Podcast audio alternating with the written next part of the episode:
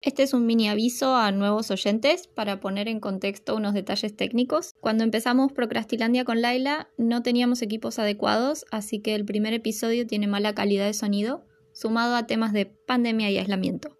A partir del segundo, la calidad mejoró, pero desde el tercero tenemos un micrófono profesional. En caso de que el primer episodio les sea insoportable por su baja calidad, pueden pasar al siguiente y en caso de no comprender algunas cosas pueden ponerse al tanto en los arblogs de YouTube en mi canal Falucinógena o el de Laila, que es Laila Eterna Imaginadora, o estamos disponibles para responder cualquier duda a través del Instagram Procrastilandia. Gracias por su paciencia y por aguantar a dos creadoras amateurs en proceso de mejorar. Procrastilandia. Buenas noches, Laila Eterna Imaginadora. ¿Cómo se encuentra? Buenas noches, Su Majestad Falucilógena. Aquí eh, en esta noche tan nochosa, llena de y juevisitud. Noche mm. nochosa, nochesca. Nochable. ¿Qué es eso que está usando? Oh, ¿le gusta? Es un gran suéter corado de pelos de Michi y un jogging. Le dicen jogging o jogger. ¿Ese pelo de Michi es de autor o son Michis al azar? No, no. Son finamente seleccionados de rigurosa estirpe. Se nota por el brillo de ese pelaje. De hecho, le puedo decir específicamente que uno es carey, el otro es gris plata y el otro es pseudo siamésico. ¿Y usted qué trae ahí? Le veo algo interesante. Yo traje mi corona incrustada con perlas, tiene su famosa gema rosada arriba y por debajo mi pijama de unicornio y unas medias con agujeros en, los dedos para combinar. Y las pelotitas en las medias son muy parecidas a las perlas, pareció que era coherente. Es una tendencia que realmente usted ha logrado poner en auge y la felicito por ello. Muchas gracias. Son años de práctica y de reconocimiento de mi propia estética. de asumir que esto es lo que soy. Soy, soy lo que soy y siguiendo seré la placer que soy.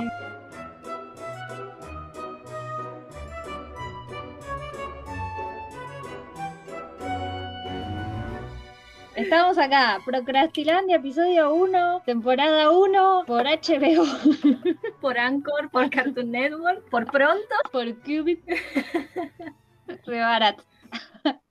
¿Cuál es nuestro tema? El tema del mes es cómo nace una historia y cómo usamos la procrastinación a nuestro favor para ese cometido estuvimos tratando cuatro desafíos, uno por cada semana, enfocados en nuestros proyectos. ¿Deberíamos hablar de nuestros proyectos primero y después de los desafíos? Sí, ¿por qué no haces primero vos y después yo un resumen tipo 30 segundos de qué se trata tu proyecto y después yo y después hablamos de los desafíos semanales que hicimos? Este es el momento en el que confieso que no estudié y bien, ¿me vas a tomar el tiempo?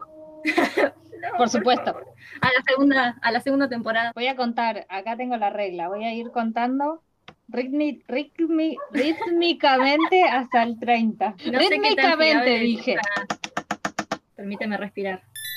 Pristine es una saga de fantasía oscura ambientada en un universo alterno, postapocalíptico, después de que una diosa masacrara a tres cuartos de la humanidad. El portador del día y la noche es el primer libro, trata de Mokerkus, que fue eh, desterrado de su aldea Petricord en el bosque Latibur y está regresando a esa aldea con su hija Aike para dejarla cuidado de su pareja Jonathan, ir en búsqueda de una cura para una condición mágica que sufre. Jonathan insiste ir con él y Aike queda al cuidado de Eider Kerkus, el gemelo de Mokerkus. Ok, te pasaste como 15 segundos, pero bien. Maldita sea. Por lo menos, maldita sea por lo menos la idea cerró. y acá es, el momento que, en que se le dice a toda la gente que Jonathan es mi favorito. Sí, creo que es el favorito de todos. No vamos a decir que es el favorito de Aike porque bueno, pero estoy segura que sí. sí. Yo voy a ser justa y voy a calcular esos 15 segundos, así que vos tenés 45 segundos también. Creo que va a ser menos igual, porque, va, no sé. Bueno, a ver, a menos que me trabe y vomite en el medio. ¿Qué puede pasar? Si vomitas en el medio, te prometo que voy a parar el cronómetro. Encrucijada es una historia de aventura y empatía con fantasía y guiños de romance. mucha justificación mágica y mucho bosque. Literalmente, el Sol en Sagitario, Ascendente Capricornio y Luna en Géminis. Mis ganas de dibujar, contar una historia libre, pero organizadamente a través de una historieta. Fin. ¡Gané! Ah. ¿En serio? Ganaste, pero por goleada. Fueron 15 segundos. Creo que tardé más en escribirlo que en decirlo. Bueno, entonces podemos decir que yo usé los segundos extra que vos no usaste. Está bien, así que está parejo. Viste, todo marcha bien. Todo está perfectamente organizado. Todo marcha bien, Milhouse. Ahora sí, podemos ir pasando a Entonces, desafíos semanales. ¿Hacemos uno y uno? Dale, empezamos. La primera semana nos enfocamos en crear fichas de personajes, sobre todo los principales, enfocándonos en los, nuestros personajes principales. Fue tanto desde el diseño visual como en la del mismo desarrollo complejo de sus personalidades, o al menos pequeños indicios de hacia dónde iban a ir sus personalidades. ¿Y cómo lo sentiste? ¿Cómo te fue? En parte, creo que ya lo sabés, no es que hice trampa, porque no fue una trampa adrede, pero yo ya tenía dados algunas fichas, sobre todo porque los vengo trabajando desde el año pasado. Los dos protagonistas es la mayor cantidad de desarrollo que pueden tener en este punto. Los secundarios son los que menos tengo desarrollados. Eso me ayudó bastante porque, por ejemplo, Eider y Aike, que son, eres el hermano gemelo de Emo, que es el protagonista, Aike es la hija de Emo, o sea, visualmente no los tenía tan planeados así que me sirvió muchísimo. Por mi parte también es donde más cómoda me siento en el desarrollo de personajes, es como lo que más me gusta, lo que primero me nace hacer en este ítem del diseño de personajes porque es como lo que más me gusta dibujar, lo que primero me sale, lo primero, aunque después no se convierta en nada más que el personaje, como que siempre estoy dibujando eso, así que definitivamente es el tipo de cosas que me gusta dibujar. Estuvo bien, también llevo trabajando en mis personajes en los dos principales por lo menos casi dos años y tienen muchas modificaciones, pero como que ya están establecidos, establecidas las personajes. Es una hermosa sensación. Sí. Sí, como que ya no me sale cambiar demasiado, como que sigue por ese lado. Claro, como hay un punto en el que ya no hay tanto cambio en el desarrollo de los personajes, sino que simplemente ya son.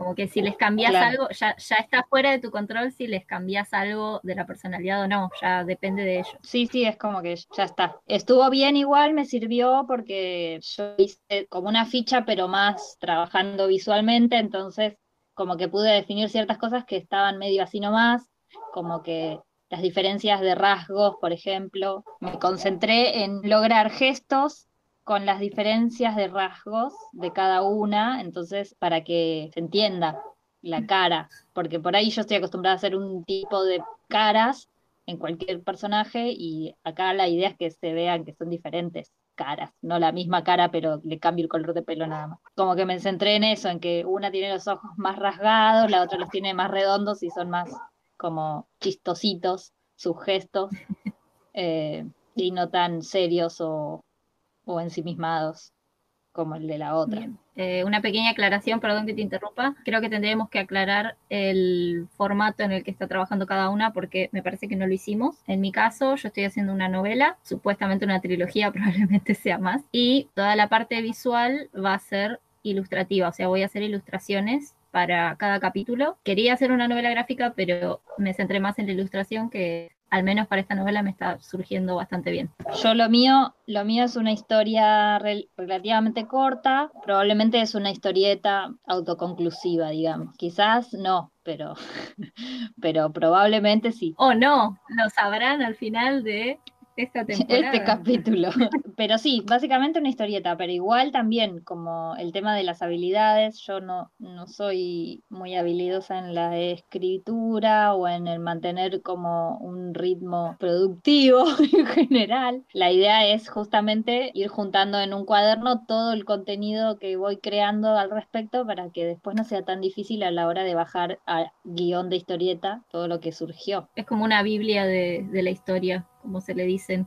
Ah, encrucijada. Todos los datos necesarios van a estar ahí y cuando te hagas ultra famosa es que venderlo, al mejor postor o hacer facsímiles. El original lo voy a vender muy caro. a muchos dólares. claro. Semana 2, abordamos los objetos, los objetos significativos. ¿De qué va eso? No sé si querés explicarnos. Dale. a mí Em, también. Me estás diciendo que hiciste un desafío sin saber lo que tenías que hacer. Solo suponiendo lo que tenía que hacer. Los objetos mágicos o los objetos significantes son aquellos elementos que son necesarios para la trama. Ese era básicamente el desafío, complementar al personaje con sus elementos mágicos significantes. Elementos que quizás hacen que la historia vaya por el lado que va. Que sin ese elemento no pasaría lo que pasa o que es el disparador o que reúne ciertas condiciones importantes a la trama. No es un cenicero ahí al costado. ¿Sabes lo que es un MacGuffin? No. El MacGuffin es un elemento que a la audiencia no le interesa como tal, pero que los personajes, por alguna razón, lo necesitan indispensablemente. Y ese objeto mueve a la trama.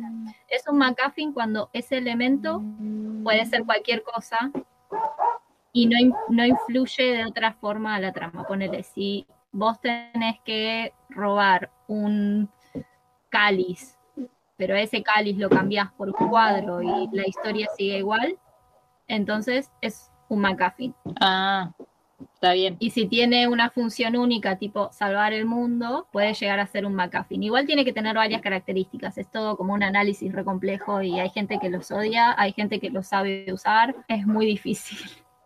Y pero todo tiene como esa, esa posibilidad de convertirse en eso que decís vos. Claro, exacto. Puede incluso no ser un objeto, puede, Puede ser una un Mac, un. ¿Cuál es el límite? Es muy finito entre un objeto significante y otro que no. Un relicario puede ser importante para la trama, pero podría ser cualquier otra joya. Si ese relicario es un Horrocrux y ese relicario es un Horrocrux por X motivo, entonces ya no es un MacGuffin. El anillo único no es un MacGuffin. Vos no lo podés cambiar por otro objeto. Por otro anillo. Ah, Pero sigue sin ser, eh, o sea, es- tiene que ser ese anillo, porque ese es el anillo creado en Mordor. entonces no es que es todo convertible. El tercer desafío, Las locaciones, o los lugares mágicos, como pusiste vos. locaciones mágicas. Vamos a hacer el consenso. Las locaciones mágicas para mí fue la parte más difícil porque para mí eso significa fondos. Eso a lo que le tememos la mayoría de la gente que dibujamos. a eso Sobre y a las si manos. nos enfocamos, claro, si enfocamos tanto en personajes, el fondo es como, oh no, un árbol. Sí. ¿Cómo te fue con eso? Fue difícil. El año pasado había empezado como a tratar de trabajar en eso y hice un par de cosas. De hecho, retomé esos mismos como estudios que había hecho, las mismas imágenes de referencia que usa- había usado en su momento, que las había guardado en una carpeta, en un tablero de Pinterest. Lo que más miedo o lo más difícil es pensar que en una historieta eso capaz que va a haber que desarrollarlo más que en una sola imagen que yo trabajé ahora para el desafío. Entonces es como que está bien, yo dibujé eso y después tengo que seguir dibujando eso y que se siga notando que es el mismo lugar, aunque no, no voy a hacer siempre el mismo fondo tipo corto y pego, Mm. o sí, Ah, pero no, en teoría no. No estés revelando trucos a la audiencia. Sí, trucos. o sea, eh, Recursos como- artísticos. bueno, como Breccia que usaba por ahí fondos que eran fotografías que él mismo sacaba. Entonces, Ujú. eso son recursos que están buenos, pero yo no puedo ir a un bosque mágico a sacar fotos, así que Puedes ir a un bosque y tirar brillantina al aire. en este contexto no puedo ir a ningún bosque que, porque no tengo ninguno cerca, pero La brillantina es mala también para el ambiente, no tiren brillantina al bosque. no, no, por favor. Pero bueno, es algo que está bueno. Lo que más me parece como importante, que, que fue lo que me tuve que plantear, es la cantidad de detalles a aplicar, porque esto, ¿no? Como que si uno tiene una historia relativamente activa, querer dar demasiado detalle al fondo es como, bueno, ¿estás realmente preparado para, preparada para esto de abordar un fondo complejo? No, Claro. no lo estoy. ¿Cómo resolverlo eh, formalmente para que siempre puedas resolverlo y que no sea cada página que tiene fondo un garrón? Sería como presentar la locación primero, o sea, en el cambio de escena presentas la locación y después ahí como depende del encuadre que utilices y eh, obviamente la, la situación que presentes en los acercamientos. No necesariamente vas a tener que hacer un bosque entero si simplemente un personaje tiene que decir algo. En algún momento se va a ver, por ahí se va a ver de fondo, por ahí va a estar medio ahí, se puede bosquejar así nomás para que se entienda lo que es, pero no hace falta todo el tiempo estar trabajándolo. Pero bueno, sí o sí hay que sentarse y pensarlo. Sí, sí, en literatura se hace eso. Vos al principio de la escena planteas el lugar donde está ocurriendo para que no dé la sensación de que los personajes están en una habitación vacía en blanco y a partir de ahí el fondo, digamos, se va infiriendo de acuerdo a la interacción de los personajes con ese fondo si es necesario. Si vos querés decir que están en un bosque, más o menos describís el bosque y después simplemente durante la escena es el personaje sacándose una rama de la cara para pasar o agarrando bellotas o insultando ardillas porque les tiran cosas en la cabeza, etcétera. Malditos hobbits. como que después los detalles que quieras ir agregando los puedes ir agregando en el transcurso de la trama. Cuatro mapas. Una idea que tuviste que la verdad que estuvo buena. A mí me sirvió bastante. He de eh, admitir que a mí también me sirvió. Sí. No, no me lo esperaba. Yo nunca lo había hecho, siempre amé los mapas. Soy muy fan de ir y venir en los libros, de la lectura al mapa todo el tiempo perder el hilo casi de lo que estoy por perderme en el mapa y mirar cosas que no tienen nada que ver con lo que estoy eh, leyendo en ese momento. Eh, me sirvió como que tuvo consecuencias realmente hacer el mapa. Generó esto de ubicar en la historia cosas prácticas que sirven para ayudarte al desarrollo de la historia. Me ponía a, como a, ubicar los lugares que estaban desarrollados ahí en, en la novela, decir, bueno, me queda todo este espacio y no era necesariamente espacio vacío, sino que me daba cuenta de, ah, acá puede pasar tal cosa, o acá puede ser como una zona misteriosa para los mismos personajes porque todavía no la tienen explorada, entonces es como tantas buenas ideas. Una mina de carbón. un volcán, todavía no, agregué un volcán. Hay una zona que parece un volcán, pero no lo es. Eh, ¿Dónde van a destruir el anillo entonces? ¿Dónde van a destruir el McGuffin de esta novela. Eh, ya estamos teniendo códigos secretos en este podcast. lo logramos. Aunque después me tenés que decir cómo se escribe McGuffin. Ah, después te digo. Es con doble F, M, C y G. Lo dije de todo al revés, mezclado. No sé por qué. Podría haber empezado por la MC. Las letras se movían para acomodarse para que tenga sentido en mi mente. ¿Cómo te fue poniendo nombres a los lugares? ¿Pusiste, o sea, inventaste nombres en el momento? Decir, esta cosa o este lugar se llama Pepito. Todos, casi todos los nombres los puse en el momento porque me di cuenta que necesitaba ponerle nombres. Estoy usando griego y armenio para elegir nombres. Nuxa es noche en griego. Y Grígora, ahora no me acuerdo muy bien, pero creo que es como... Mm, claramente griego significa eh, Grígora. no, em, camino o camino, algo del mensajero, como del caminante, algo así era. Como que me gusta que tenga un sentido, o sea, si le invento el nombre, como que no me gusta tanto, como si tiene ya un sentido previo. Se relaciona un poco con a qué va, ¿no? Porque Nuxa Noche tiene el pelo azul, está, está sumida con, bueno, no puedo contar mucho, pero está sumida como en una especie de sueño. Cuando tuve que poner los nombres, Sínoro y Vatos, que son como las dos partes, también es griego, las dos partes del bosque, entonces el Sínoro es el linde, que es de donde es Grígora, y Vatos es lo profundo del bosque como lo cerrado del bosque. Grillan es lo único que inventé de nombre. ¿Cómo lo inventaste? No sé, pero me gusta mucho cómo suena, entonces lo dejé. Sí, suena hermosísimo, sí, estoy de acuerdo. Eh, y después está, por ejemplo, Chesnabor, eh, es ermitaña en armenio y Gog también es armenio. Las hermanas de Nuxa tienen nombres que significan hermana y niña o algo así. Como que me divierte mucho poner nombres pensándolo así mucho más que inventarlos, no me sale inventarlos. Como yo hice una mezcla de todo. Sí, yo hice una mezcla de todo igual. Hice, usé la idea de nombres comunes, usé la idea de nombres inventados, usé la idea de nombres que significan algo en otro idioma, lo usé todo. Incluso tengo una página que se llama nombra.me, que lo que hace es procesar un texto que vos le das con una serie de opciones y filtros, se procesa todo eso y te empieza a inventar palabras al azar. Oh. Es un excelente recurso para cuando necesitas simplemente una un nombre para una cosa random completamente. Y lo usé muchísimo, inventé un montón de palabras, porque además vos podés poner el prefijo y el sufijo. Entonces yo ponía que me tirara palabras que empezaban con pri o pris. Entonces de ahí saqué un montón de, títulos y distintas jerarquías y cosas así. Igual yo estoy reservada. Yo estoy desquiciadísima, así que... Yo creo que fue muy productivo, incluso el hecho de, de grabar como que lo fue ordenando, si bien es una lucha el tema de editar y todo eso, porque para que lo sepan somos muy caseras. Sí, sí, cada vez es más fácil, pero cada vez quiero algo nuevo que no sé cómo hacerlo. Entonces es como claro. que siempre uno se autoimpone. Yo me acuerdo que el primer video estuve creo que cinco o seis días editando. Después ya el siguiente fueron, no sé, tres, cuatro. El siguiente fueron tres y el último fueron, literalmente filmé y edité en dos días. Sí, yo el primero me, me, llevó, pero los otros en general fue, bueno, me tomo el día para esto y lo hice en un día. Porque si no, además es un garrón tener ahí tres días diciendo, hoy tengo que hacer esto. y Porque además perdés un montón de tiempo haciendo lo que se supone que estás haciendo para los árboles. O sea, claro. yo eh, hubo un tiempo que no podía escribir porque estaba editando cinco días a la semana. Claro, no.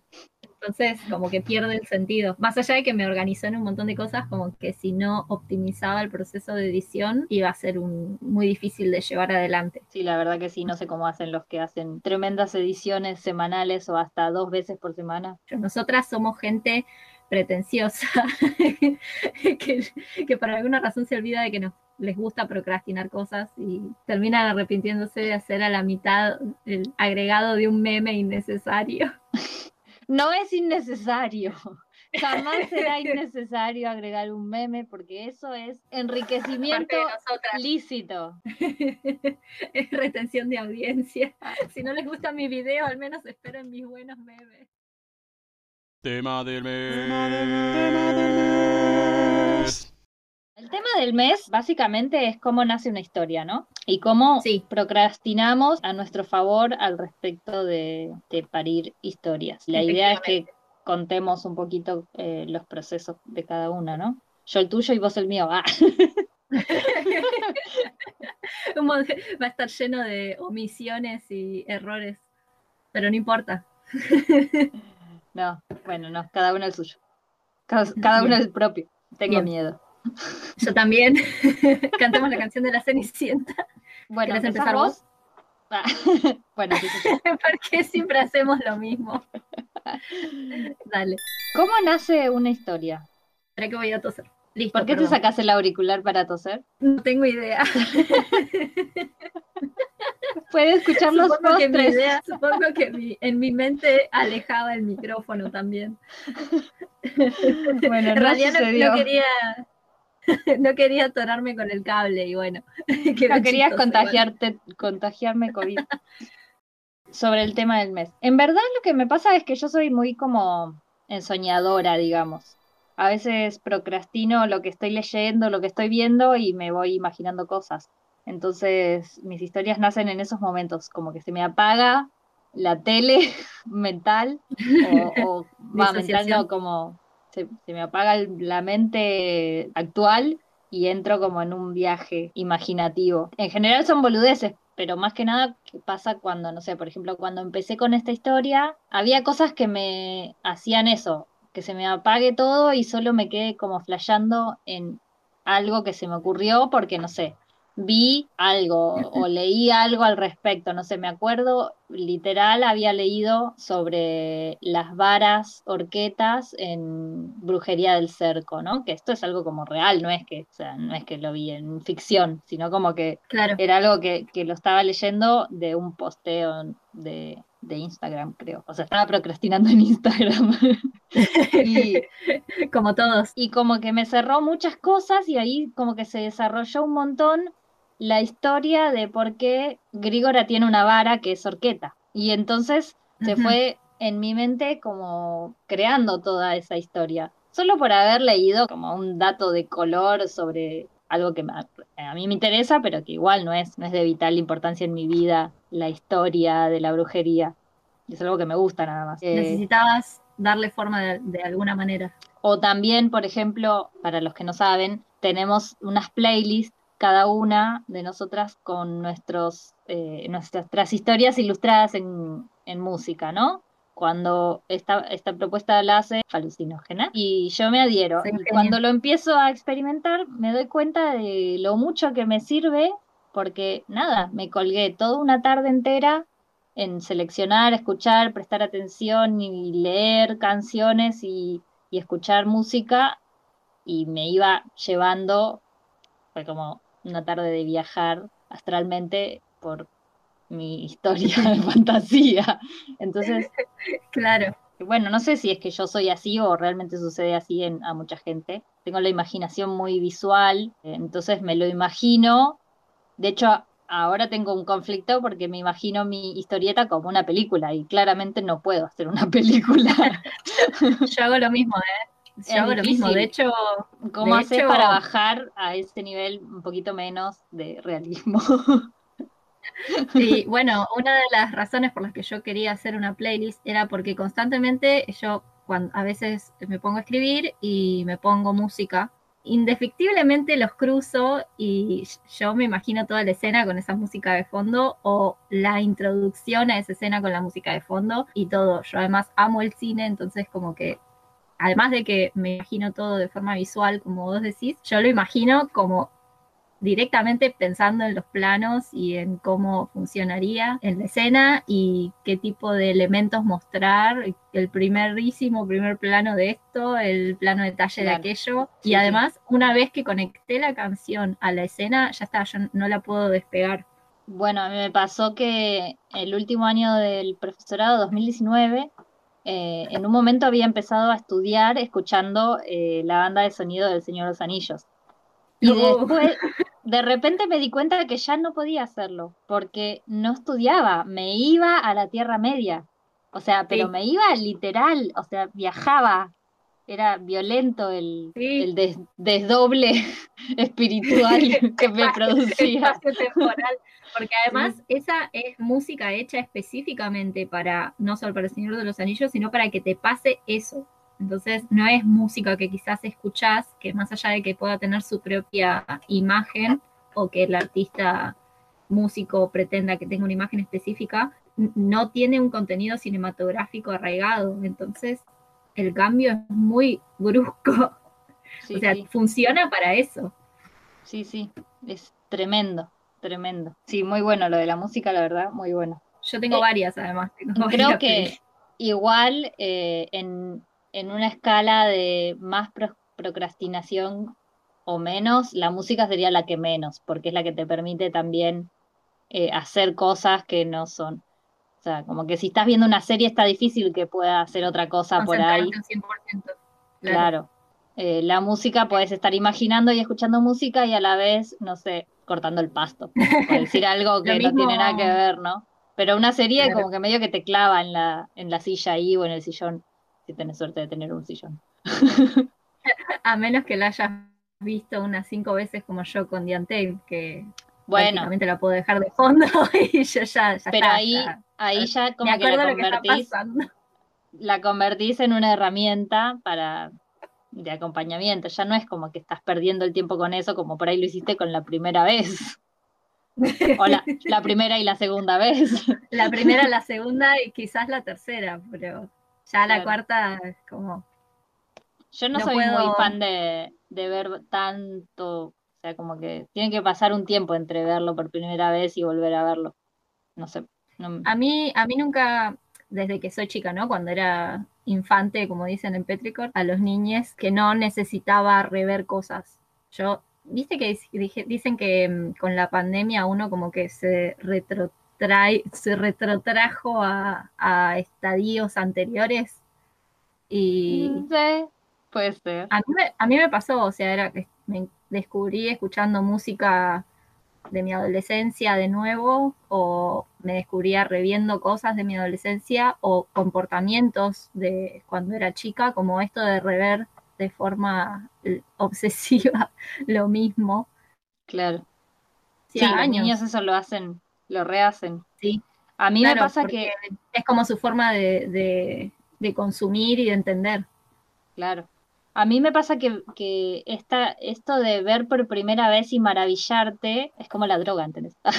Yo sé que la segunda vez no va a tener el mismo efecto, entonces es como que quiero que pase un tiempo para olvidar algunas cosas y después volver a ver y aunque sea un poquito, vuelva esa sensación de, que, ah, qué maravilloso que era. A mí, a mí me pasa al revés, yo siento que más allá de que cuando pasa un tiempo y te olvidas cosas y lo vuelves a ver, es como en cierta forma reverlo desde de, de nuevo a mí me pasa que disfruto más la segunda vez que veo las cosas, sobre todo cuando las veo muy pegadas, que cuando las veo por segunda vez con mucho tiempo de diferencia, porque yo me, como sabrás, me obsesiono a niveles insanos con el desarrollo de trama y de personaje y empiezo a ver todo, empiezo a buscar todo tipo de cosa escondida que pueda haber atrás del personaje. Aunque no la haya la construcción, aunque no la haya, y a veces te sorprenderá que no te das cuenta, pero hay muchísimo atrás. Y te das cuenta con la segunda vez que lo ves que decís, no puede ser.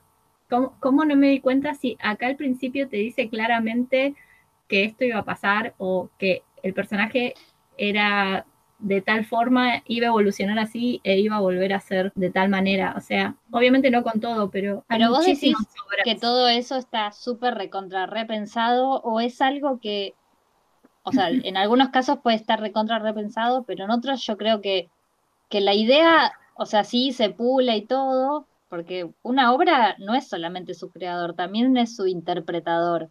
Entonces, por supuesto. Eh, quizás todo eso es nuestro, no es del creador, ¿entendés? Sí, por supuesto, pero no es lo mismo el tipo de introducción que tiene como espectador una persona si no tenés herramientas o elementos de los que agarrarte. O sea, si vos me presentas un personaje que no evoluciona durante la historia, primero que está mal hecho, a menos que sea un cuento. Si es un cuento está bien, pero si es una historia en la que se supone que tiene que evolucionar el personaje, tiene que haber una cierta de, cantidad de puntos de los que yo como audiencia me tengo que poder agarrar para que se justifique el desarrollo de ese personaje. Porque si un personaje es, vamos a usar los términos súper vagos, que son bueno y malo, que en realidad no deberían existir o usarse como tales, pero digamos, un personaje bueno que termina llegando a un punto de maldad. Si no me das una justificación dentro del personaje, más allá de lo que pasa en la trama, no va a impactar de la misma manera a que si vos pones, bueno, no sé, el, en, cuando era chico le pasó esto, acá te das cuenta de que en realidad estaba ocultando tal cosa porque se sentía rechazado, cosas así. Si no está eso y la audiencia lo tiene que inventar como para que eso funcione, ahí ya es un problema. No, sí, eh, entiendo, entiendo ese punto, pero quiero decir, o sea, al nivel de obsesión, entendiendo cuando vos te pones en ese lugar por eso yo decía, aunque no lo haya. Porque uno termina, o sea, cuando un personaje o cuando una historia está tan bien planteada desde ese lugar que vos decís, a veces uno construye también cosas que quizás no fueron planeadas por el autor. Ah, por supuesto, sí. Entonces como que uno termina amando algo que es casi, o sea, en un porcentaje que uno mismo lo crea, ¿entendés? Porque ponele, Vamos a poner un ejemplo que yo, que yo siento que podría funcionar porque diferimos en, en cómo lo vivimos. Sasuke. Vos querés que destruya todo, ¿verdad? Sasuke, pero sin entrar en detalles porque quiero que la gente sepa que vamos a hablar de esto muchas veces más. Sí. Sasuke es amado y es odiado, entonces justamente, o sea, el autor no debe haber pensado en que lo iban a amar unos y odiar otros específicamente por una u otra cosa, simplemente lo crea. Es que, el, en realidad no, no, puedo hablar desde el punto de vista del autor porque, bueno, no lo, no lo sé, pero yo sí creo que primero cuando uno empieza a crear un personaje tenés que tener asumido que hay gente que lo va a amar y hay gente que lo va a odiar, sobre todo si realmente le pusiste como mucho tiempo para desarrollarlo. Y sabes que por lo que tengo entendido, es el favorito del, autor, que tiene un nombre específico, el mangaka. Sí. Eh, tengo entendido que es el favorito y se nota también por la cantidad de veces que le modifica ponerle la ropa o alguno que otro elemento y también por el desarrollo de su personaje que tiene, que es muy complejo, casi a la par de complejo que con Naruto, pero Naruto es además de que es hermoso y perfecto, es un personaje cuyo desarrollo es relativamente eh, como coherente, como que en ningún momento decís, ah, este Naruto está haciendo cualquier cosa, como que entendés un, un par de veces lo querés matar, pero... no, obviamente.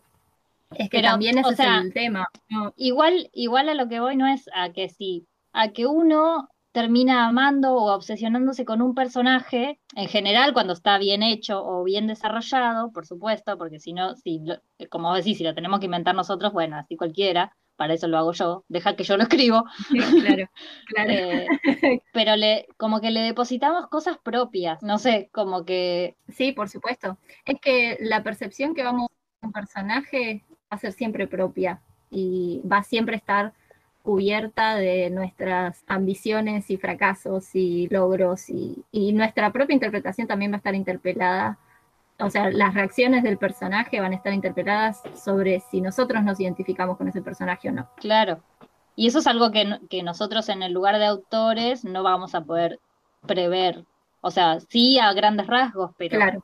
O sea, se puede guiar en todo caso a lo que nosotros pretendemos, pero nunca vamos a lograr que el personaje sea mucho menos perfecto, porque si un personaje es perfecto no, no va a tener ningún atractivo, pero sí podemos decir, bueno, este tipo de personaje va a representar una característica o un cierto concepto abstracto llevado a, a una persona, digamos, a un objeto, a una entidad, la que sea.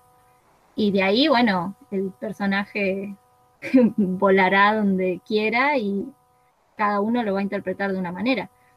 Eh, yo creo que esa es una de las cosas que uno tiene que perderle miedo como escritor o como creador de personaje, de que jamás vas a lograr que a todo el mundo le guste ese personaje. De la misma forma que quizás se vuelve o más interesante o más querido un personaje al que no le diste tanta bola y te quieres matar.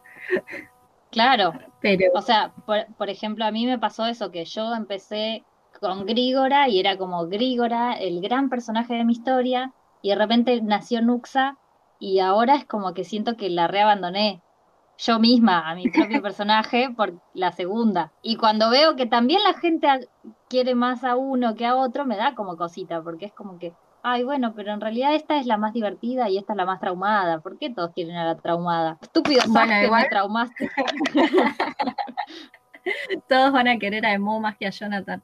Jamás. bueno, yo, por ejemplo, también jugué con eso, porque creo que una de las cosas que te he charlado sobre nuestras, nuestros largos y complejos debates sobre Sasuke, que en cierta forma el desarrollo de Sasuke es equiparable al de Kakashi y nadie en su sano juicio puede cuestionar que Kakashi es perfecto, porque nosotros lo vemos, exacto, nosotros lo vemos en un momento específico de su arco de personaje cronológico, digamos, en el que es completamente incuestionable. Y a Sasuke lo vemos en el pleno desarrollo de todas sus decisiones erradas, digamos, o todas sus decisiones impulsivas. Entonces, tenemos un contraste de personajes que quizás cuyos arcos son similares y sin embargo, uno genera más empatía que el otro. ¿Por qué? Por cómo se lo presentó a la audiencia al principio. Claro, no sabemos si la historia de un personaje que hoy parece perfecto al principio de la historia, digamos, capaz que ya, ya de antemano se sabía cómo iba a ser el desarrollo, o capaz que no. Capaz que fue como, como que un personaje ayudó al desarrollo de otro personaje. Por ahí el desarrollo del personaje de Sasuke ayudó a entender al autor el personaje eh, como en retrospectiva que en el que se convierte Kakashi. Entonces es como que es interesante todo ese análisis, pero ese análisis lo hacemos desde nuestro lugar de interpretador. Sí, por supuesto. lo que voy? Yo no sé cuánto. Sí, sí, sí, eso por supuesto. Yo lo que obviamente no puedo decirte, no, porque él tenía todo planeado, porque es mentira. Él mismo decía que lo iba planeando a medida que pasaba los volúmenes. Entonces, claro, pero bueno, lo bien que le salió. Qué loco. Claro. Igual tuvo ayudantes, ¿eh? no, no fue él solo. Tuvo, tengo entendido que también tuvo no sé si un editor que lo agarró y le dijo un par de cosas como esto no, esto sí, esto mejor no, bla, bla, es, ese tipo de feedback de devolución suele ser muy importante, como tener a alguien que te diga, che, la estás pifiando. Por acá no. This is not the way. ¿Dónde estuvieron para el niño maldito? ah, no me hagas hablar del niño maldito, no. Redondiemos. Para, no, no sé si vos hablaste suficiente sobre cómo nace tu historia. Habla de eso. Nos fuimos por las ramas. Por no decir que no mencioné nada de eso. Sí. Mi historia remonta a 2019, quizás. En realidad remonta mucho tiempo atrás, pero vamos a ser específicos y decir que el desarrollo del mundo en el que se están moviendo los personajes ahora empezó a formarse en 2019, que era una deidad que se despierta en nuestra actualidad, que de pronto se da cuenta de que ella había hecho como un jardín, como que había preparado todo el planeta y cuando se despierta estaba lleno de humanos y esos humanos como que habían ido destruyendo todo el planeta. Entonces ella se enoja e impulsivamente destruye a tres cuartos de la población. Esa era mi base. O sea, esa era mi historia base, mi... Tu Silmarillion. Ese es mi Silmarillion. Obviamente no tenía tantas, tantas leyendas ni mitos como tengo ahora, pero esa era mi base. A partir de ahí estaba tratando como una historia que encajara, que no me gustaba, que no cerraba, que no pasaba nada, etcétera, que se terminó transformando en un cuento de transformación actual. La historia actual, o sea, la trama actual, que se terminó de formar hace uno o dos meses, nació, tengo hasta la fecha, tengo la fecha, de, tengo el cumpleaños, creo que es el 25 de octubre o algo así, lo tengo anotado en algún lado. Wow. Empezó primero como un dibujo que hice primero que nací en frustración porque había terminado de ver Naruto y había un montón de cosas que quedaron sueltas en la trama. Yo, a mí lo que me pasa es que cuando termino de ver algo, me doy cuenta de que hice un montón de teorías que no se cumplieron. Entonces, esas teorías quedan completamente libres de derechos y puedo hacer con ellas lo que yo quiera. Y cuando me di cuenta de eso, fue como, bueno, un disparador de ahí que era un disparador de una escena, no es que fuera una idea en general, pero era como un disparador de una escena y me imaginé a um, un personaje, no vamos a decir cuál, que llegaba con su hija de vuelta porque había sido desterrado y um, lo recibían de vuelta en esa aldea medio con sin ganas, pero estaba ahí esperando su pareja, que en este caso es Jonathan, y que ese era como el jefe de la aldea o cumplía el rol de jefe de aldea y que tenía su hermano gemelo también, que era, eh, no me acuerdo qué era en ese momento, pero ahora es el educador, es como, uno, es como un profesor, como un educador. Y a partir de ese dibujo que hice inicial de los personajes, que hice a Emo, con Aike y con Eider. De ahí partió, partió todo. Lo de las cejas con forma de ojos es porque yo tiendo a, tendía al menos a hacer los ojos muy arriba. Entonces, como que siempre tenía que dibujar los ojos debajo de los ojos que ya tenía. Siempre era como esa mi fórmula, dibujar los ojos dos veces. y ahí ya me quedaba la proporción perfecta. Y cuando lo vi me encantó, fue como, es muy lindo esto, porque no me imaginaba que no son otro par de ojos, son como unas cejas ahí medio mancha de nacimiento y les inventé todo un trasfondo, eh, no tiene nada que ver con los personajes que me imaginaba al principio y todos se desarrollaron. Ahora llevo, no sé, 100.000 palabras, un poco más de la trilogía, muchas escenas eliminadas, muchas escenas hipotéticas muchos cómics que simplemente son para divertirme, mucho fanfiction. Auto fanfiction. Auto fanfiction y mucha manija de por medio. Tengo un montón de ilustraciones hechas y bueno, básicamente así surgió, por una frustración de que algo no había pasado como yo esperaba en el final de Naruto. Ahora estoy imaginándome cuál sería como tu situación de frustración al respecto del final. Es que en realidad no es que, claro, no, no, es el final de Naruto, sino que es parte del principio de Boruto, que vos no lo viste. Ah, bueno. Es, toda, una, es toda una cuestión con, la, con, el desarrollo de personajes en Naruto. Como los huecos, decís.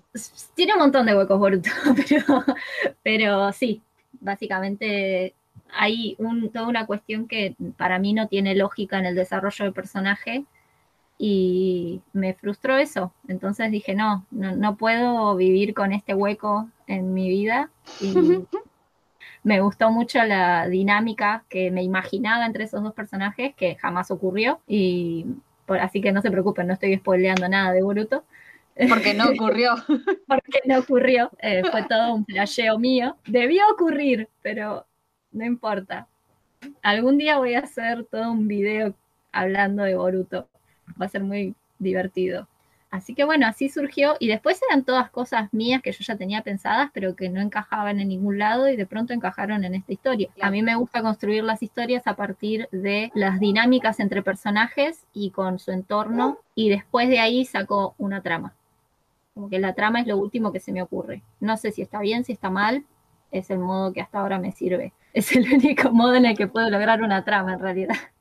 Claro, bueno, yo comparto eso, como que no me surge primero la historia y después ubico gente en la historia, sino que primero nace un personaje y ese personaje, a ese personaje le nacen objetos y después esos objetos tienen alguna cosa que les hace un entorno. Quizás por eso me pasa que, que no es, para mí, en general en una, no sé, en una película o en, bueno, en un libro no sé, porque justamente, no sé, pero más que nada en películas o series es como que no sé si específicamente la trama es lo que me va a hacer que yo la termine de ver. Porque por ahí la trama puede ser muy simple, sí, pero hay algo entre los personajes o en el entorno o cosas que son más imperceptibles o extremadamente perceptibles, como quizás los vestuarios, caracterizaciones, escenarios y todo eso, ¿no? Porque lo visual ante todo. Pero Obviamente que si es muy mala, no la terminás de ver, pero no es la trama específicamente lo que me va a hacer abandonarla.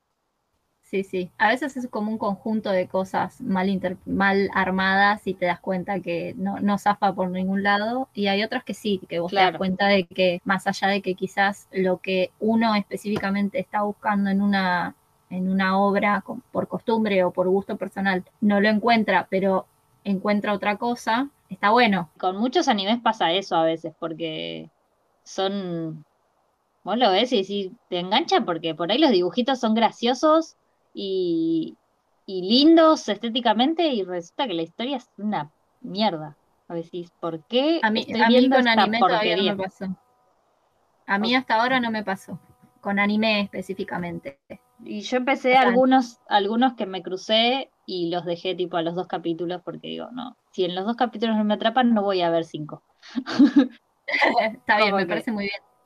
Sí, sí, me parece muy bien. Eh, una cosa es leer la historieta, el manga, y otra cosa es tener que verlo ahí y, que ya toda tu imaginación está coartada por la, el actor de voz y un montón de cosas que te va como quitando las posibilidades de agregarle algo que valga un poco más cuando, no sé, por ahí es una historia demasiado machista que a veces que tienen mucho los japoneses, como muy muy del estereotipo lolitas y se vuelve muy goma y se, y se vuelve difícil de consumir a esta altura. Sí.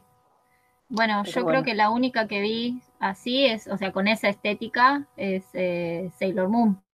Es la única. Y la vi en 2020. No, no, no, no. Eh, o sea, Sailor Moon es, para. Es una de las mejores considerando la época. O sea, ellas son las guerreras, ellas son las que tienen que salvar el mundo, ellas tienen que creer en sí mismas y en su grupo de amigas. O sea, se apoyan en sus amigas, no son sus enemigas. O sea, sí, hay una relación homosexual y hay incluso un guiño ahí al transgénero. Es como que tiene un montón de cosas que la salvan atómicamente. Más allá de que, bueno, son todas flacas, patas largas. Iguales, prácticamente. Pero bueno, eh, eso también es un estilo de dibujo, qué sé yo. Claro, igual yo mencioné a Sailor Moon simplemente porque es la única que vi que es como la animación kawaii, como muy importante, digamos. Ah, Haruka. Ah, sí, es hermosa. no puedo. Y ya te digo, ahora estoy obsesionada con la idea de que son las, las tres son una relación y es como... Sí, sí, son una familia. las cuatro, ¿va? Las cuatro. Las cuatro. Sí. sí, sí. es hermoso. Ah, qué maravilla. Yo iba a mencionar Diantame porque gran parte también del desarrollo de la historia fue gracias a Diantame, pero me olvidé. Después de mi depresión post Naruto, vi Fleabag, que es una maravilla, pero me enganché muchísimo con una serie llamada Diantame o El Indomable o Modao Sushi, basada en Modao Sushi, que es un drama chino de época que fue censurado por las autoridades chinas por tener contenido homosexual. O sea, los dos protagonistas en la novela original, es que es una web novela, o sea, se desarrolla explícitamente su relación y, cómo se conocen y cómo se llevan y, es tan clase B la, toda la filmación. De hecho, cuando la empecé a ver me enganché por lo trucha de la edición, considerando que es una serie de 2019 y cuando yo me entero que estaba censurada, o sea que la relación de los protagonistas, ambos hombres, estaba censurada, como que me entró curiosidad de ver cómo lo hacían, porque yo estoy acostumbrada a la censura estadounidense en los medios, que es este, en vez de ser mi pareja, es mi primo, y listo, se terminó.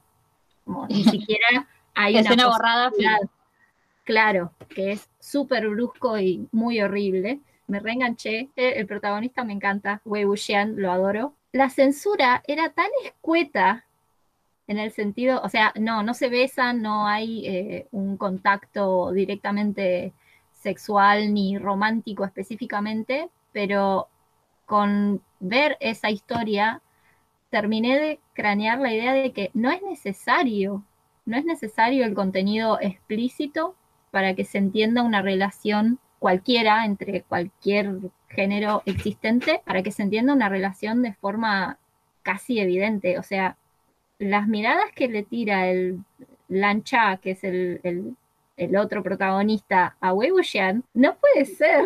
Es maravilloso. no, puede, haber tanto amor ahí. Lo mismo los, los movimientos, esto de que vuelan y pelean en el aire y darme cuenta de la cantidad de cosas coherentes que tiene esa historia con esto de verla cinco veces además de todo lo que yo le pongo, como vos decís, Laila, que yo misma le interpreto y le invento. Eh, más allá de eso, tiene un montón de coherencia, así que estoy completamente obsesionada con, con eso. Y todo ese análisis me permitió centrarme y decir, bueno, ¿cómo se llevarían Emo y Jonathan? Aparte de todo lo que yo ya tenía pensado, y qué cosas son necesarias para que se interprete la relación de ellos, qué cosas no son necesarias para que no cambie, entre comillas, de género, que no pase de ser eh, fantasía oscura a fantasía romántica, por ejemplo. Claro. Y esos son todos análisis internos que hice yo, porque es como que si es fantasía romántica es cuando se enfoca en la relación de los personajes, la relación romántica de los personajes. Si vos sacás la relación romántica, y el resto de la trama no es afectada, entonces no es una historia romántica, sino que tiene una subtrama romántica, que es por, a lo que yo apunto. Nota de falucinógena editando. La relación entre Moe y Jonathan va a ser explícita en la novela, pero la historia no se va a enfocar en eso. Igual no importa, es como que los géneros en realidad sirven para las editoriales poder ubicarte al público que te quieren vender, así que no, no es que sea un parámetro completo. A mí me pasa porque yo también, o sea, siempre, siempre está subyacente la relación, el romance, pero no quiero mostrar eso. O sea, quiero dejarlo como al, a lo que yo te digo que es algo que, que va a ser para el interpretante. Eh, claro, exacto. O sea, eh, lo voy, le voy a hacer el guiño, o esa es la intención, pero pero va a quedar, va a ser como que va a terminar la historia y todos se van a quedar pensando en qué hicieron después. Falta el fueron felices y comieron perdices. No, bueno, esa parte no la quiero contar. Claro. Como que esa es la parte que va a hacer que ustedes vayan a escribir su propia historia. claro, bueno, yo tengo, tengo algunas personas que también leyeron como vos eh, algunas partes de la novela, las partes viejas, porque ahora ya lo edité y cambié un montón de cosas, pero me decían, bueno, pero tiene que pasar tal cosa. Es como, no, escribí tu fanfiction y tu propia novela, como hice yo cuando terminé de ver Naruto. y sí. Tenía dos opciones, o escribía fanfiction o usaba todas mis ideas para crear una historia original que nada tenga que ver Y bueno, hice algo intermedio. Hago fanfiction de la propia historia original que no termino de escribir.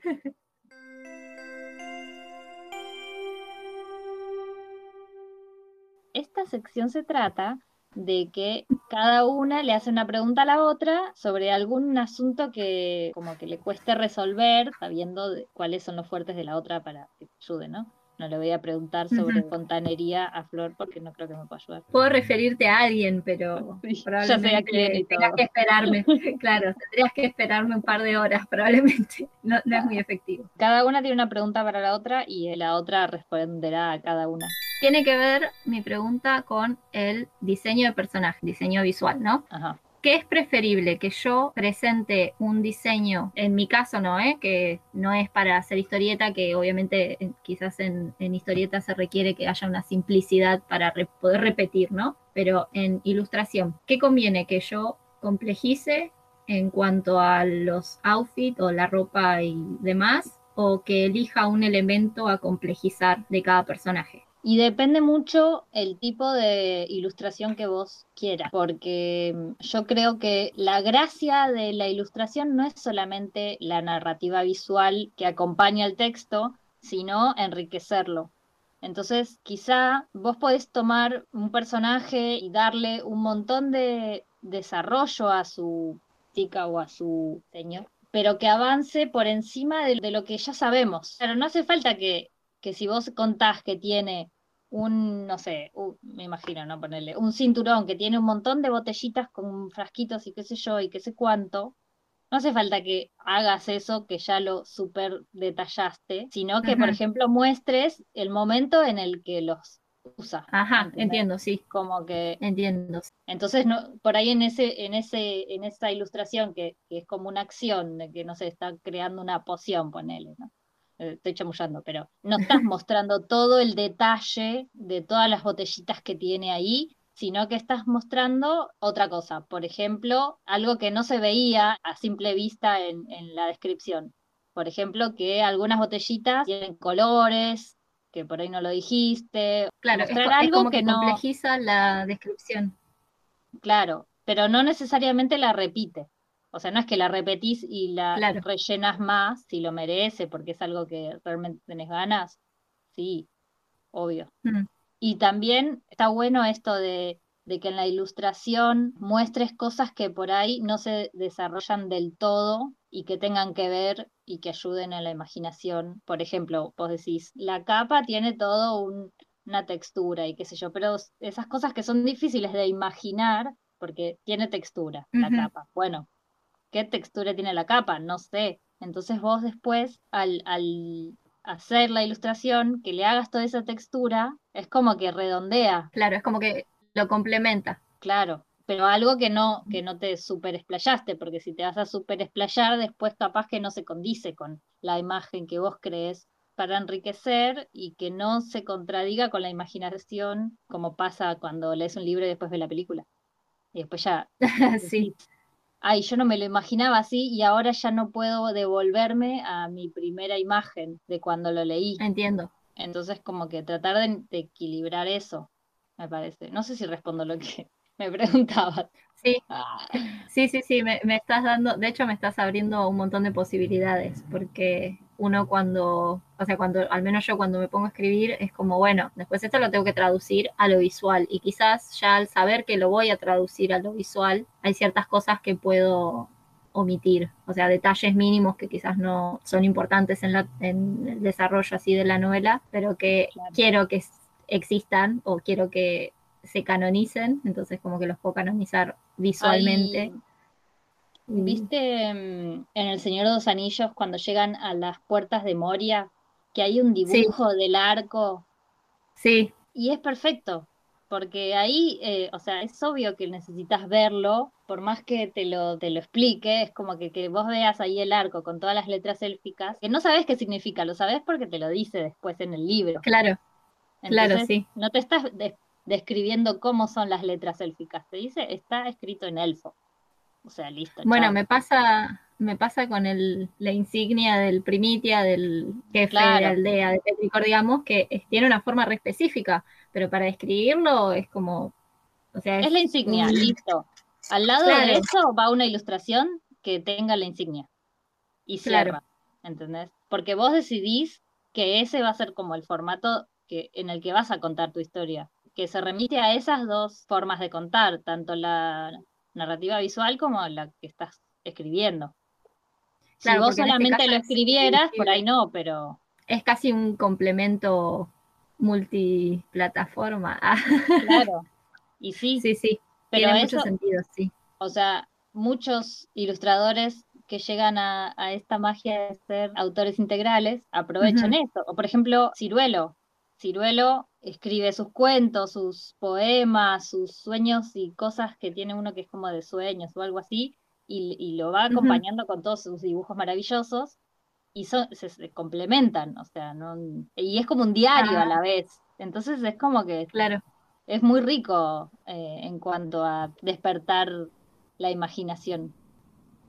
No es que vos decís, ah, ya yo me imaginaba diferente al dragón. No, claro. Está re bueno, re valió la pena que lo haya dibujado, ¿entendés? Probablemente no lo imaginé tan genial como Ciruelo lo dibujó. y más cuando son cosas originales, porque vos estás creando cosas originales que no vas a estar diciendo, el lágalo este se parece a un coso, pero tiene orejas de otro coso.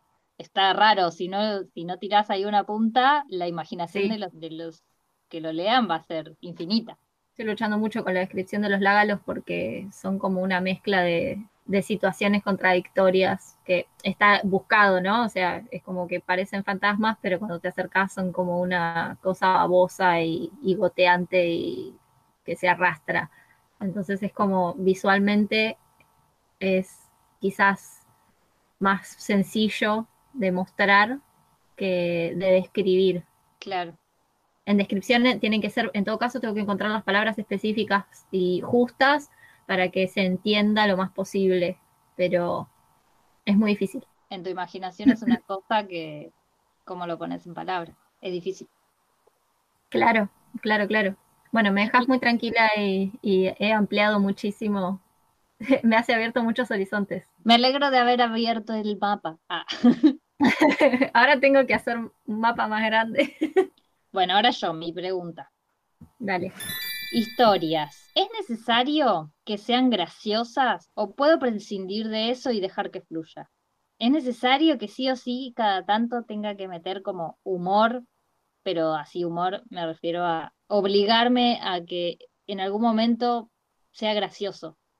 O sea, puede ser gracioso naturalmente, por eso digo que fluya, pero así como que conscientemente hacer reír al, lector. Si vos tenés la intencionalidad de hacer reír al lector, por si estuvieras haciendo una historia de género tipo comedia o parodia, sería indispensable, pero en tu caso no. Primero que el humor es relativo. Segundo, no, el humor no es algo mm, obligatorio en una historia, de hecho, sí tiene que fluir contextualmente la situación, entre comillas, humorística porque no es lo mismo, además de que hay un montón de tipos de humor, ¿no? Está el humor físico, el humor, en mi caso, humor de caníbales, que tiene que fluir, o sea, yo no puedo forzar un chiste, o sea, no es lo mismo humor que chiste, por ejemplo. Se presenta una situación en la que un personaje que tiene cierto nivel de expectativas en seriedad y de pronto, ejemplo tonto, se tropieza y tiene que continuar con dignidad,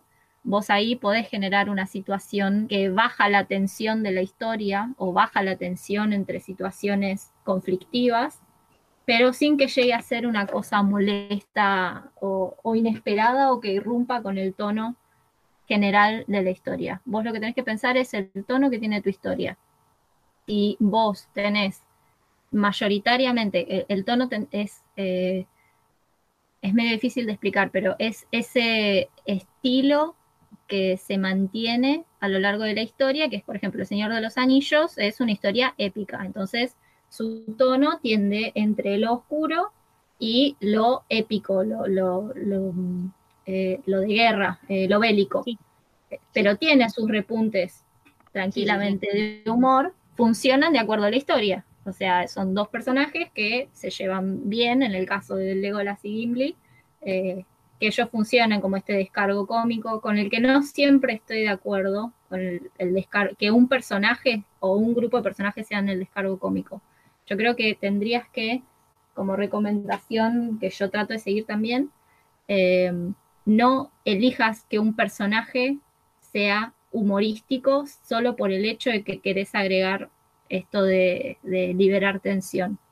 Todos los personajes van a tener su forma de expresar humor o van a tener su forma de representar una situación humorística sin querer.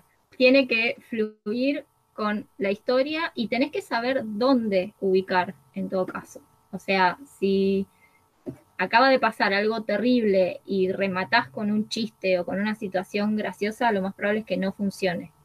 Pero si estás en medio de un, no sé, un paseo, de un, no de un paseo, pero de, un trayecto y se da una situación cómica para el contexto, que esa situación cómica además genere una como un impacto o un desarrollo entre los personajes, por ejemplo, entre la dinámica de los personajes, está perfecto.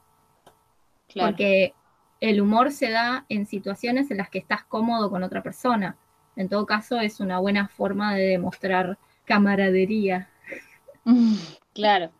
Sí, yo tengo como, como cierto miedo a eso porque siento que el humor necesita saber contar el humor. ¿Entendés? Sí, como que hay que tener como cierta facilidad para, para, para saber qué es gracioso y qué no, eh, también me pasa eso, como que mi humor es bastante particular, entonces no sé si realmente a mí me causa gracia porque es gracioso o porque yo soy una tarada, nada. Entonces. Bueno, pero eso tiene que ver con tu eh, estilo del humor y vas a saber si lo podés traducir a tu historia, si es necesario, o si tenés que agregarle otro tipo de humor. Yo lo que te recomiendo es que no le fuerces una situación humorística, sino que vas a estar escribiendo y en situación te va a surgir vos misma como persona con, un sentido del humor específico, como todas las personas en el mundo tienen su humor específico, eh, vas a decir, sería gracioso que pasara tal cosa. Y vos ahí te tomás la decisión de si es pertinente o no, o cómo expresar algo similar que funcione en la trama y que a la vez tenga un sentido, o sea, que no sea un me caí y listo, o tipo Nuxa se tropieza con una rama y listo, no pasa nada, como que a una escena, a una interacción, a, a, descubrir algo, a, no sé, a no ver algo. Entonces, ahí ya le diste una importancia a la escena que puede ser graciosa dependiendo de cómo la presentes, pero no es un evento aislado. Mientras vos seas consciente de las decisiones que estás tomando y que las ubiques a partir de una razón, va a estar bien. Okay. No sé si respondí tu pregunta.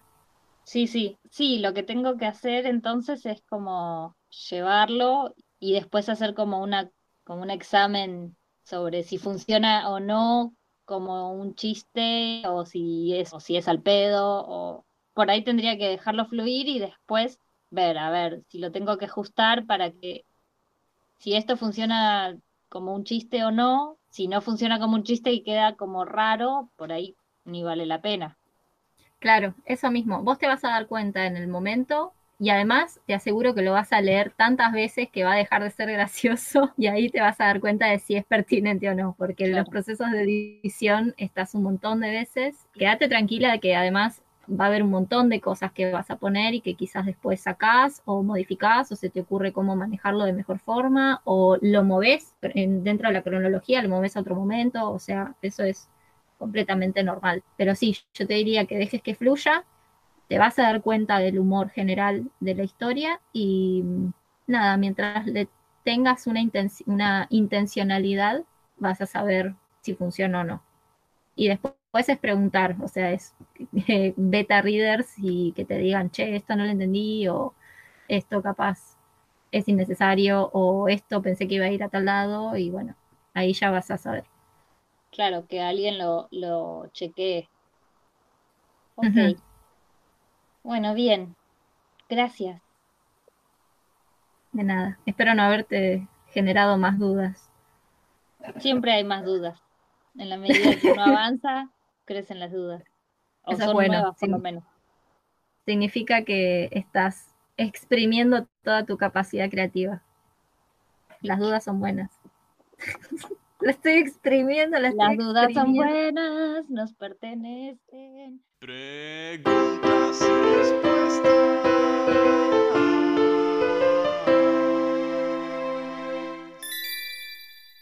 Preguntas del público que tenemos, de nuestros beta oyentes. Yo tengo una. A ver. En una competencia de estupefacientes barra escabio, ¿quién gana? ¿Emo o Nuxta? Mm, no sé. Nuxa no. Nuxa es muy correcta. Ajá, pero no hay ningún tipo. ¿Cuál es la, cuál, cuál es lo, o sea, cómo se gana? ¿El que queda parado o el que cae primero? Supongo que el que queda parado, no especificó el señor oyente. Ah, entonces, si es el que, el que queda parado, Nuxa seguramente pierde. Yo creo que Emo trabajó básicamente como sacaborrachos en un refugio que, se, que tiene como función taberna, así que yo creo que un par de tragos debe soportar. Ok, bueno, gana Emo. Pero además, ¿cuántos años tiene Emo? 26. Ah, están ahí, bastante bien en edad. Pero no. Eh, en el portador de la noche tiene 26. En la precuela va desde mucho más joven, pero cubre como 10 años de, su vida. Nuxa es muy correcta y siempre fue como la segunda madre, porque ella viene de una familia de abuela, madre e hijas.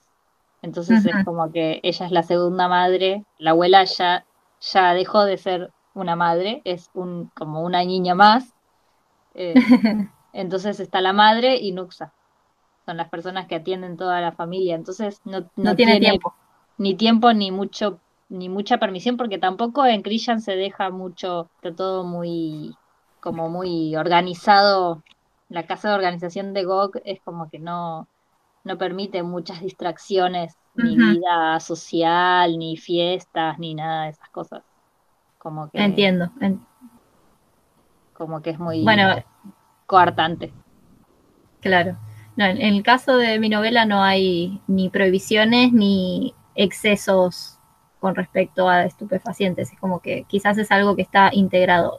Sí hay mucho trato con hierbas medicinales y alguno que otro alucinógeno sutil, pero son tratados de forma muy natural. Y sinceramente Emo fue desterrado de su aldea. Yo creo que un par de tragos no, no lo van a condenar. Claramente. Un ganador. Yo creo que, no sé, varios tragos debe aguantar. Nunca lo, nunca lo pensé así como. De hecho, no, nunca lo pensé como una persona ebria. Viste que muchos protagonistas masculinos de así de historias oscuras siempre se los presenta como ebrios machistas, golpeadores y violentos. Él solo es una persona que toma muy malas decisiones. yo solo tomo malas decisiones. no, gracias, yo solo tomo malas decisiones. Exacto, Emo es ese meme. Emo es exactamente ese meme. ¿Cuál sería el companion de anime perfecto para nuestros acotémoslo a los, si querés, a los dos protagonistas principales o elegís a uno, en tu caso a una. Lo pensé, creo que lo que se me ocurre ahora es, pasa que no sé si lo viste, no ¿viste Inuyasha? No. No, todavía no lo vi. Está en mi lista de pendientes. Em, Grigora tendría que, no sé si un particular, pero es parte de la compañía de Inuyasha y Kagome. Como que es mm. eh, o sí, podría ser Shippo, por ejemplo. Shippo, que es como un, un demonio zorro, zorrito, y Grigora se llevarían muy bien porque son ese tipo de carácter. Kirara, que es como un demonio gato de fuego que acompaña a la cazadora de demonios, creo que podría ser una buena compañía de Nuxa pero en realidad lo que pasa es que Nuxa tiene como una relación más con las aves, pero ahora no se me ocurre si algún personaje de anime, ahora en este momento no se me ocurre qué personaje de anime que tenga que ver con las aves. No le voy a poner Howl porque Sophie me mata. no se me ocurre ahora. Sí, podría ser Kirara, porque además ah, Kirara vuela, así que quedaría bien como el carácter así más de fuego. bueno, yo creo que Emo estaba entre, pensé en Mustang de Full Metal, pero yo creo que se llevaría excelente con Itachi, Itachi Uchiha, porque claramente ambos son desterrados. Itachi tiene un poder de así de rapidez deductiva y, estratégica que Emo no tiene, pero Emo tiene una habilidad de la, lo que nosotros llamaríamos química. O sea, él es muy bueno en experimentos con minerales, con sangre, con esto, con hierbas, con todo. Es como. En, en, ese sentido, es como. Siento que se complementarían muy bien. Y además, deberían tener conversaciones muy hermosas. Yo estoy segura que tendrían conversaciones maravillosas. Y después a Jonathan, nombré un montón, tipo, nombré a Kakashi, nombré a Gohan, nombré a Armin, que es de mm, Attack on Titan, y me quedé con Tanjiro, de Demon Slayer, porque Tanjiro tiene una dulzura y una motivación para hacer las cosas que es maravillosa. Es como un Naruto, pero bien portado. O sea que no es Naruto. claro. o sea, tiene esa emotividad y constante motivación por mejorar a través del trabajo propio y del autosacrificio que es hermoso en esos personajes, pero siendo completamente correcto. O sea, no como Naruto que tiene esos momentos impulsivos de, accionar que también son hermosos, pero Tanjiro es como más, es como más pana. También pensé en Shinji, o sea, nada que ver. o sea, son como los dos opuestos. Así que Jonathan es como un intermedio ahí. ¿Vos tenés preguntas de oyentes? Tengo una nada más y es muy personal. Ajá. ¿Cada cuánto desenredamos nuestros rulos? Es muy intensa esa pregunta. Sí, no sé si es bueno que sepan la respuesta porque se pueden asustar.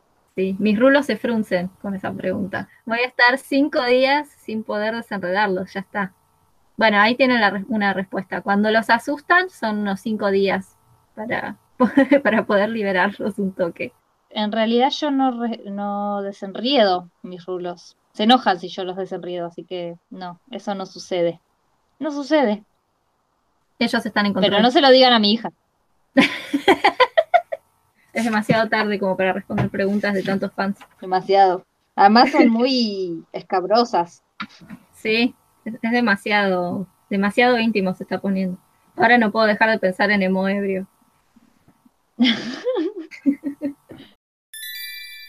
Si quieren hacernos preguntas, pueden ir dejando las preguntas y las respondemos bajo una previa selección curatorial. Las respondemos el próximo podcast. ¿Por Instagram? Y bueno, sí, pueden por Instagram o en los comentarios que encuentren ahí para hacer comentarios. no sé si hay. No me llamen por teléfono ni me manden mails. Pueden, pueden mandar mensajes a nuestros Instagram personales en todo caso Va, no son personales, son los Instagram de trabajo, pero personales de trabajo. Ah. El mío es falucinógena. Sí, el mío Laila, guion bajo eterna. También estamos en YouTube, también soy falucinógena. Y Laila no estoy segura, creo que también. Sí, eh, Laila Eterna. Sí, también soy falucinógena. Ah. y también estamos en Cafecito, también como falucinógena y como Laila-eterna. Espero, supongo. Eh, no me acuerdo. Cafecito no me acuerdo. Así que bueno, si quieren aportar en nuestros flasheos mensuales y diarios para con nuestros proyectos, le vamos a seguir hablando de Naruto escondidamente. Aceptamos cafecitos y coffee. Publicamos los jueves a las 8 y 8 y media los Arblogs cada semana con los desafíos nuevos. Muchas gracias por sintonizar este podcast Procrastilandia para procrastinar sus propios proyectos. No nos procrastinen, por favor, que estuvimos hablando mucho tiempo y hasta muy tarde para compartir nuestras conversaciones diarias por WhatsApp, un poco más organizadas, entre comillas. Sabemos que procrastinar está bien, no somos personas proactivas que promueven la productividad tóxica, tóxica 24/7 pero no nos procrastinen. Y si nos procrastinan, espero que sea por algo que realmente los haga muy felices. Y después vuelvan. Por favor. Después vuelvan a nosotros a nosotros. Por favor, no se vayan, quédense ahí. Por favor, vuelvan, los necesitamos. Agradecemos a Ever Martínez por grabar las cortinas y a Denker Sis por su infinito conocimiento, quien nos ayudó a resolver muchos problemas técnicos en la edición de este podcast.